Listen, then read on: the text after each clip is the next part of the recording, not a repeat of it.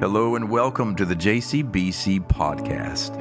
My name is Sean, and I'm so grateful that you found our podcast. Listen, the JCBC podcast is a collection of several sermons that have been preached over the years at Johns Creek Baptist Church. I pray that as you find these sermons and you listen to them, they would meet you where you are in your journey. And I trust that God will do something in these words to lift up your head, if only for a little while. So go ahead and subscribe to us and follow along.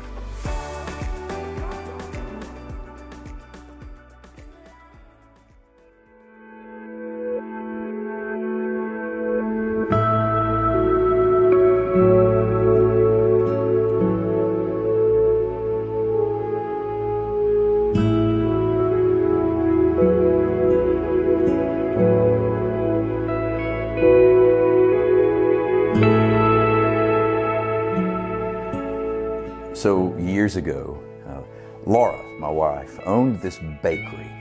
It was called Little Something Sweet. she started this bakery right in the heart of a town in Tennessee, Athens, Tennessee.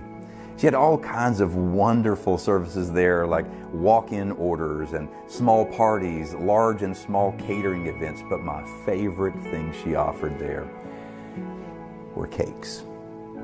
One of her specialties was wedding cakes. One afternoon, in the middle of the afternoon, I walk in because I know that she's prepping for this wedding that she has in the evening. I walk in to see how it's going, and she's in the middle of making a masterpiece. And I'm talking, this thing was out of sight. It was this four tiered masterpiece a wedding cake with uh, swirls and pearls and roses fixed on top, green vines cascading down the side. And, and just at the right angles, it, it even kind of glistened with this glitter for some, I don't even know, but it was absolutely gorgeous. Incidentally, watching my wife create in the kitchen is evidence that we are created in the image of God. I mean, how else can we be so creative and imaginative if not those things were on loan to us from an imaginative creator, right? This particular day, we're standing there talking while she's working, and the clock is ticking. The wedding is coming in the evening. But I noticed that she took the second tier of this wedding cake and had put it aside to work on it a little bit more. See, the second tier, it's a critical tier. It's that, that middle weight bearing tier that, that bears the weight of the other two tiers. But something had gone wrong. See, she had left it cooling a little bit too long in the pan, and it created this, this fissure right down the middle, a crack in the middle of the cake. And typically, a fissure like that is not something you worry about. You can, well, you can cover it up a little bit. You know, you, you frost it, you ice it, you put a flower in the right place, and you camouflage it, and nobody knows. I mean, if it's bad enough, there are tricks to the trade. You could take these little wooden dowels and from the inside hold the cake together from the inside, and nobody ever knows the difference. Well, she had tried everything. This, this cake was in trouble, and every trick of the trade was not working. And so I watched her do something that just made me, I, I couldn't, I couldn't stand to watch it. I saw her reach over and grab the edge of this industrial sized garbage can, and she scooped this entire tier into the garbage can. I mean, it was gone. I said, What are you doing? This thing starts in just a few hours. She said, I know there's no time to mess with it anymore. And I watched her walk over to the mixer and begin cracking eggs and pouring milk and measuring flour because she knew in that moment what from time to time you and I learn when things begin to fall apart in ways we can't repair. And it's this sometimes what we really need is to restart.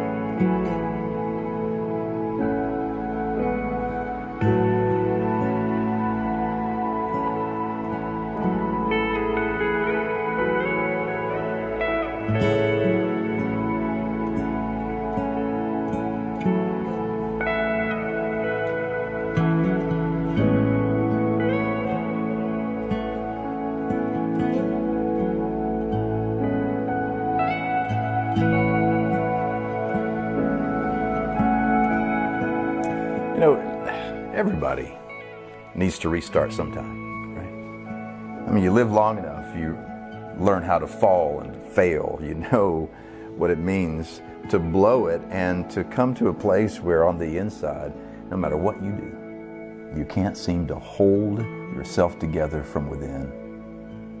That's when we need a restart. You know what the poet Louise Tarkington said about this? Louise said, I wish there was some wonderful place called the land of beginning again, where, where all our heartache and mistakes could be dropped at a door like an old shabby coat, never to be put on again. Now, I wish there was a place, some wonderful place called the land of beginning again. Isn't that great? The truth is, there is. And, and in the church, we, we have a word for it. It's called the, the kingdom of God. And when, I say kingdom of God, I don't, I don't just mean heaven for what awaits us after this life. I mean right here and right now. The experience of being renewed in such a way that you, you realize you're living in a, a new kind of realm, a domain, a kind of dominion where grace falls like, like rain from the sky where there are, there are these deep rivers of mercy available where you can be renewed and actually begin again.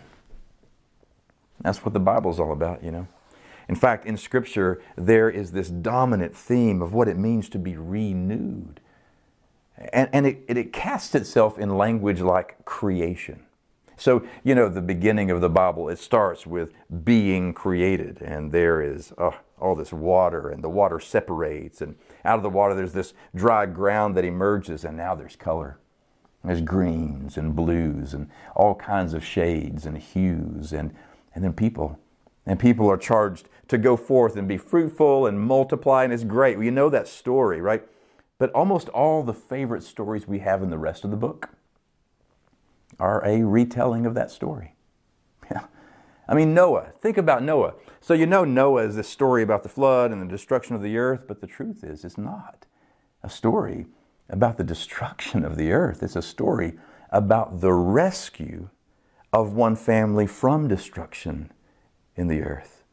And, and then when the waters begin to recede, there are all these creation images recreation, renewal images of water receding and dry ground emerging again, and these people emerge to repopulate the earth. It's renewal, recreation. The people of Israel, when they leave the, the, the bondage they experienced in Egypt, you know, one of our favorite stories is the story of the Red Sea, right?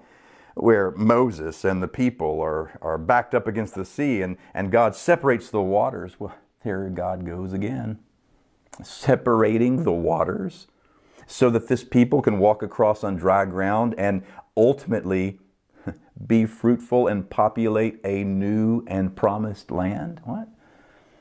See, the theme of recreation it, it recurs again and again throughout Scripture. It's, it's the story of Pentecost where the Spirit empowers the church to become the church, but it's the story of the Spirit hovering over the chaos of confusion again until there is the recreation of a new humanity in Christ in the book of Acts.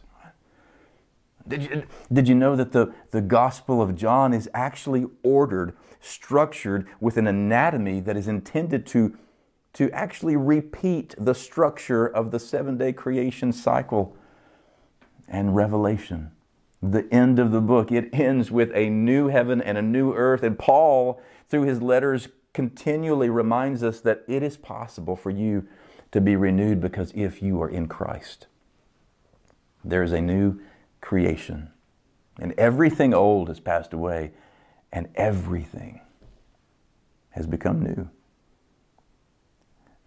But again and again, every time we come up with this opportunity to be renewed in faith, every time that we get a glimpse of the kingdom of God, this other way to exist in this world where we're made new, we're always going to face obstacles that keep us from experiencing renewal. And of all the obstacles, I mean, floods and Red Seas and confusion and discord, of all of the obstacles through Scripture, there is one obstacle that is familiar to you and me because it is as human as all of us, and it's this.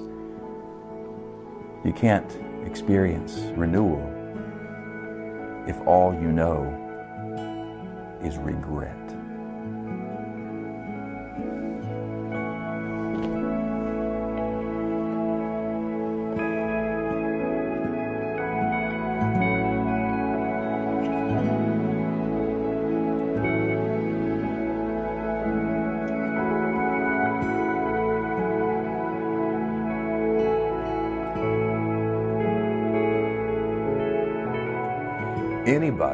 Can regret something sometime. You know, regret is, is simply a carrying around this deep kind of remorse in the heart. A remorse or a deep seated sadness over something that you've done or something that you've not done.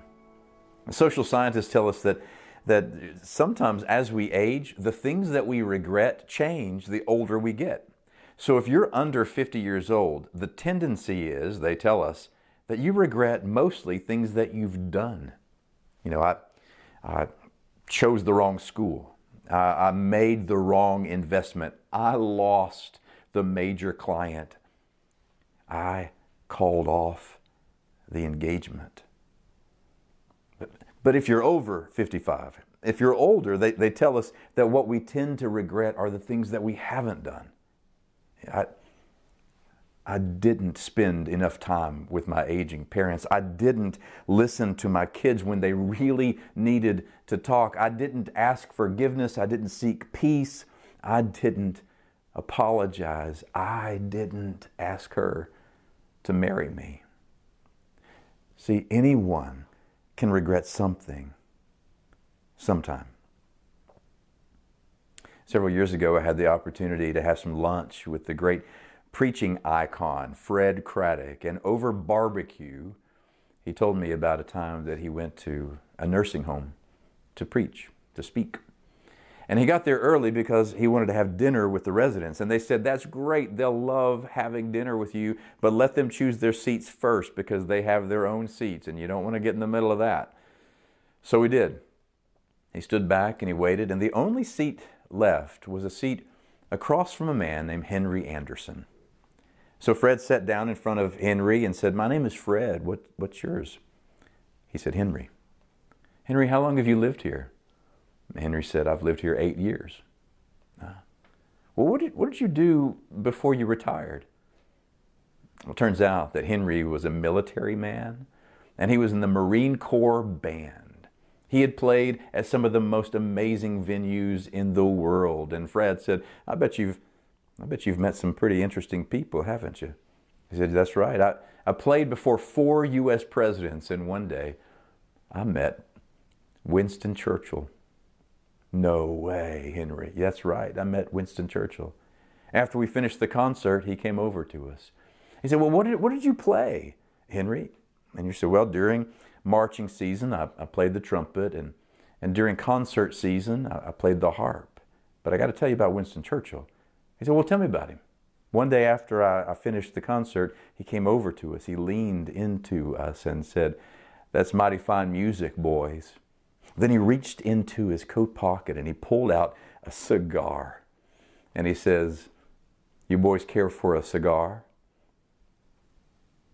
No kidding, Henry. What, what did you say? He said, I told him, No thanks, I don't smoke. He said, I've been thinking about that for the last eight years. Fred said, Well, why is that? He said, Because if I, if I had taken that cigar, I could walk up and down the halls of this place here and I could hold that cigar and say, Winston Churchill gave me that. You see that? Winston Churchill gave me that. I'd really be somebody.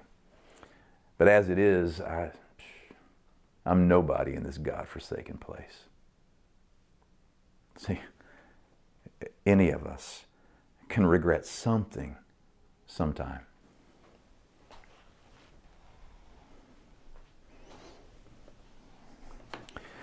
So there's this story in the Gospel of Luke, right, of this man who was despised by everyone. All of his neighbors hated him. Well, they hated him because of his reputation. They hated him because of what he did for a living, because of choices that he had made. And he regretted everything. We know this because of how his story ends.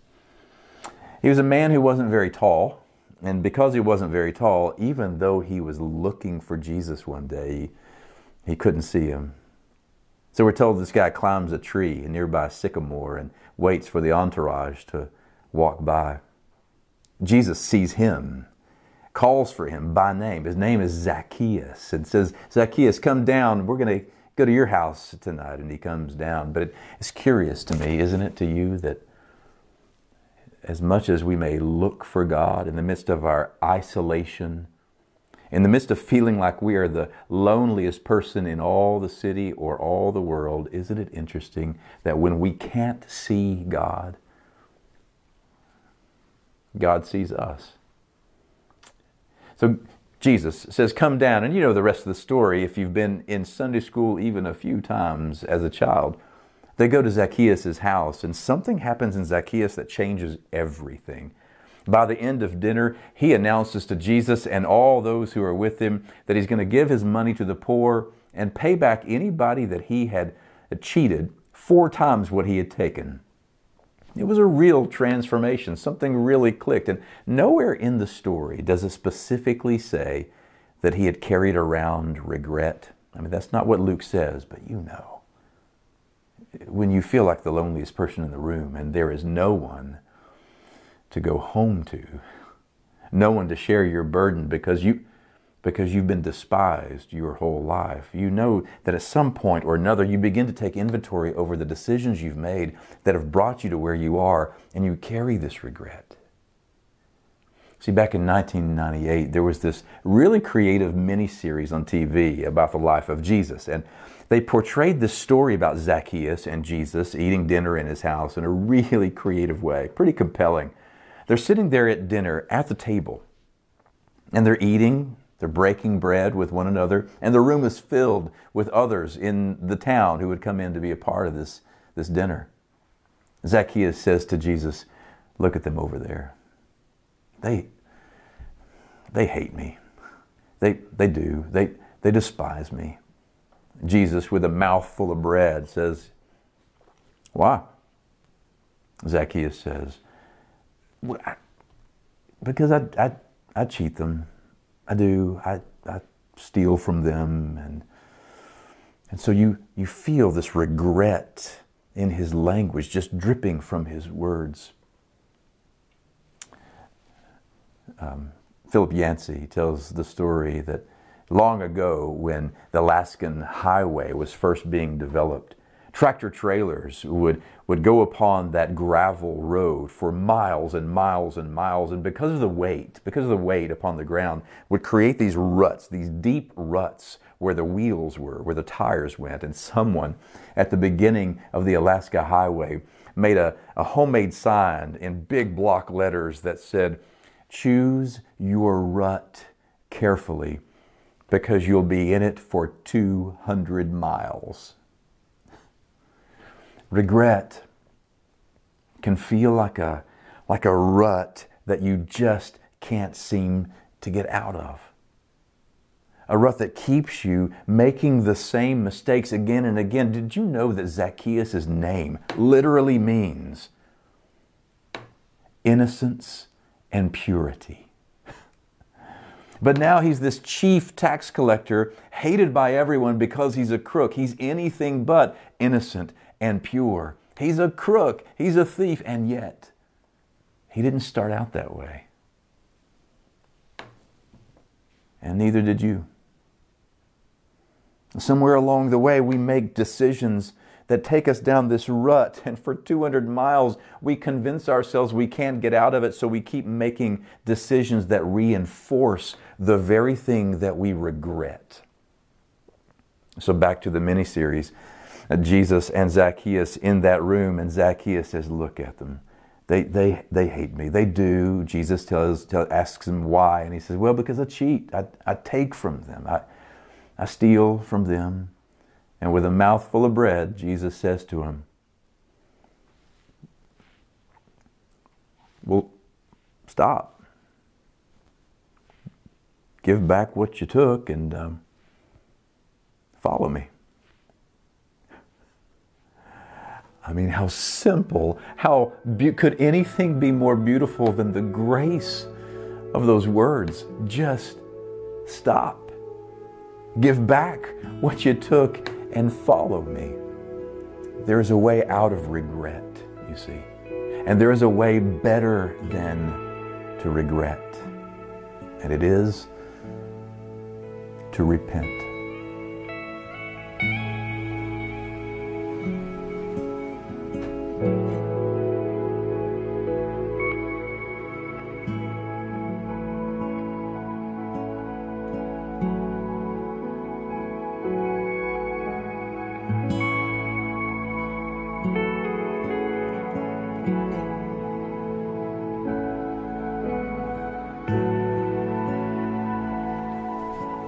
So to repent literally means to stop what you're doing and change.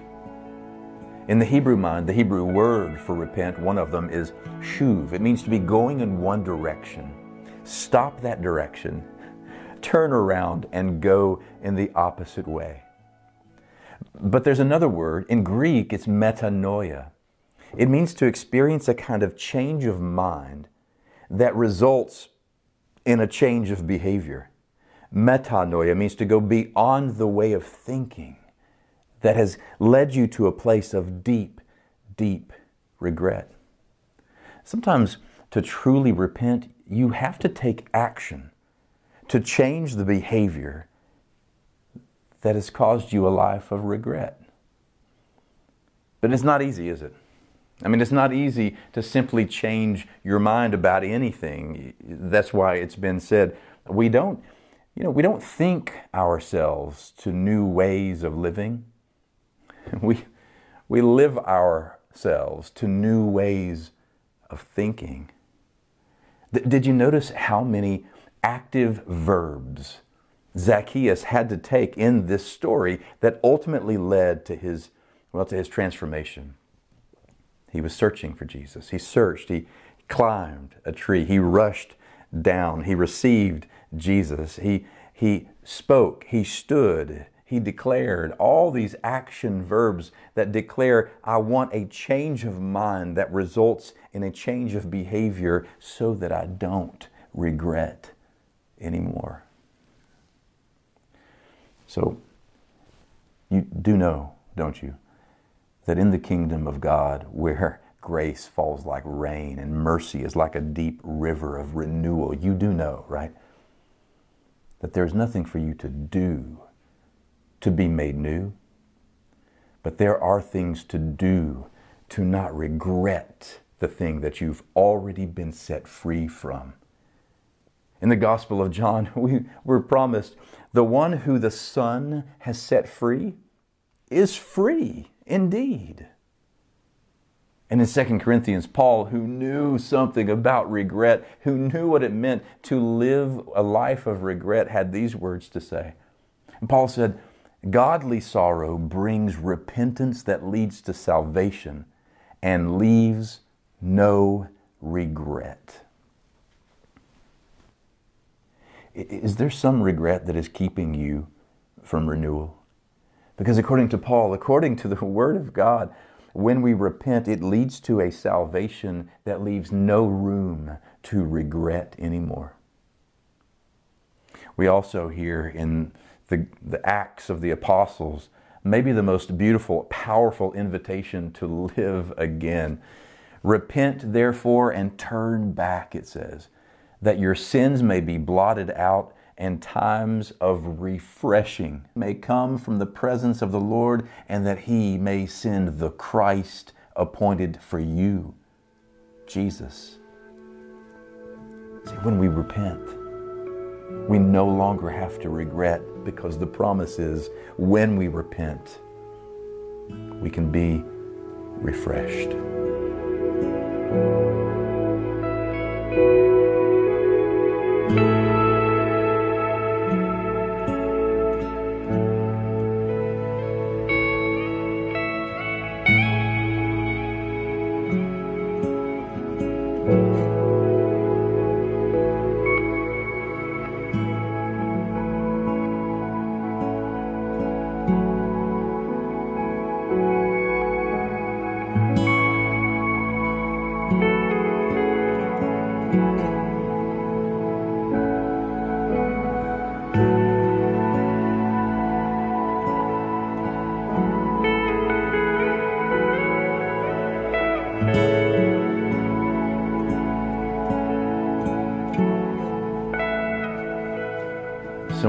Bible talks about being refreshed, one of the most powerful images that's used from the beginning all the way through to the end is the image of food, of a great table where all those who hunger and thirst for righteousness may be able to come and be refreshed, renewed. We hear these words from Isaiah 55. Come, all of you who are thirsty, come to the waters. And those of you who have no money, come. Come anyway. Buy and eat. Come buy wine and milk without money and without cost. Why spend money on the things that are not bread? And why do you work so hard for the things that don't satisfy? Zacchaeus had heard that scripture multiple times in synagogues growing up, and maybe for the first time in a long time with Jesus at his own table.